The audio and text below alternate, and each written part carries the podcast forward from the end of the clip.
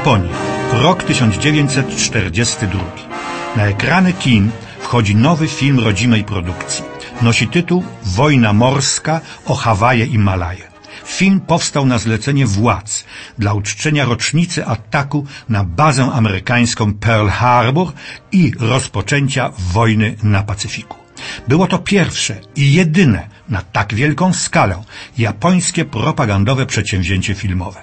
Lotnictwo i marynarka wojenna oddały do dyspozycji realizatorów potrzebne samoloty i okręty, ale przede wszystkim udostępniły unikalne zdjęcia dokumentalne, plany strategiczne i dokładną kronikę początkowej dla Japończyków zwycięskiej fazy wojny. W pracowniach wytwórni Toho wykonano niezliczoną ilość modeli i wybudowano w plenerze gigantyczną makietę bazy Pearl Harbor na Hawajach. Nie szczędzono sił i środków, żeby film wypadł okazale.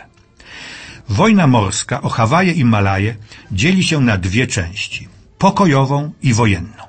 Najpierw oglądamy szkolenie pilotów, życie w koszarach, ćwiczenia bojowe, na ziemi i w powietrzu, w ciągu dnia i w nocy. Nie wszystko idzie gładko.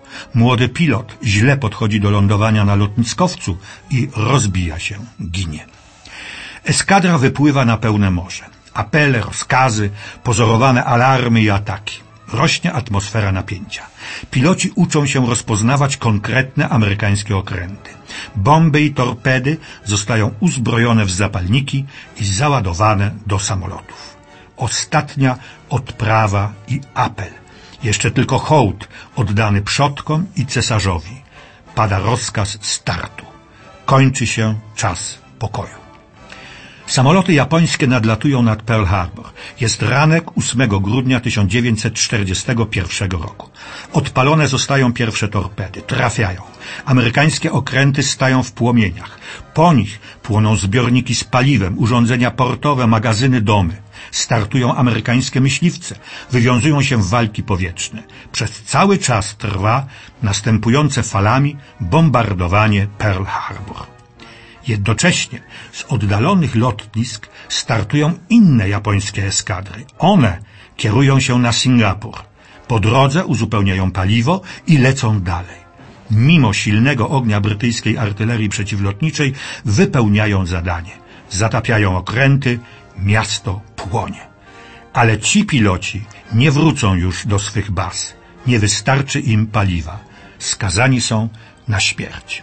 Film Wojna morska o Hawaje i Malaje miał oczywiście jednoznaczną, militarystyczno-nacjonalistyczną wymowę. Wzywał do wypełnienia świętej misji budowy Wielkiej Azji pod przewodem cesarskiej Japonii, rzecz jasna. Sławił wojnę, agresję, wykazywał wyższość japońskiego oręża i japońskiego morale.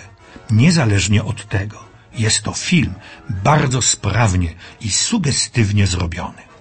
Zdjęcia trikowe należą do majstersztyków ówczesnej techniki filmowej. Ich autorem był Eiji Tsubaraya, późniejszy specjalista od filmów o potworach, ze sławną i legendarną Godzillą na czele. Amerykanie wzięli po wojnie te trikowe zdjęcia za autentyczne zdjęcia dokumentalne. Nie zwrócili uwagi na brak ludzi na lądzie i na okrętach podczas ataku na Pearl Harbor.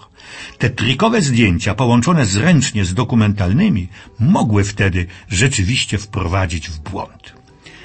Reżyserem filmu Wojna morska o Hawaje i Malaje był Kajiro Yamamoto, znakomity mistrz, którego wielce utalentowanym asystentem był późniejszy mistrz nadmistrze Akira Kurosawa.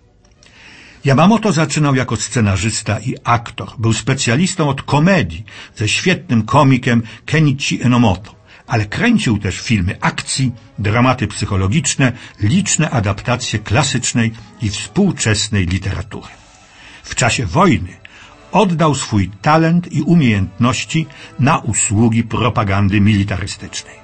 Po wojnie otwarcie i uczciwie przyznał się do swej pomyłki i zaangażował po stronie tych, którzy starali się przeprowadzić demokratyczne reformy.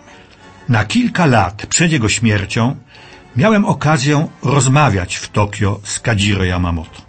Akurat poprzedniego dnia oglądałem w archiwum filmowym japońskie wojenne kroniki filmowe.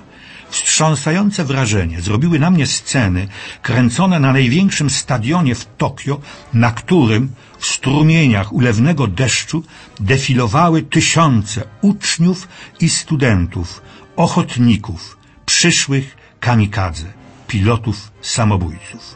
Pod koniec filmowanej rozmowy wywiadu zapytałem reżysera Kajiro Yamamoto, czy zdawał sobie sprawę, że również on swoim filmem Wojna morska o Hawaje i Malaje skłonił tych młodych ludzi do zgłoszenia się na ochotnika do służby w lotnictwie, a tym samym do wybrania nieuchronnej śmierci. Kajiro Yamamoto nie odpowiedział na to pytanie. Opuścił lekko głowę, zapadła cisza. Po chwili zobaczyłem, jak po twarzy tego starego już człowieka spływają łzy.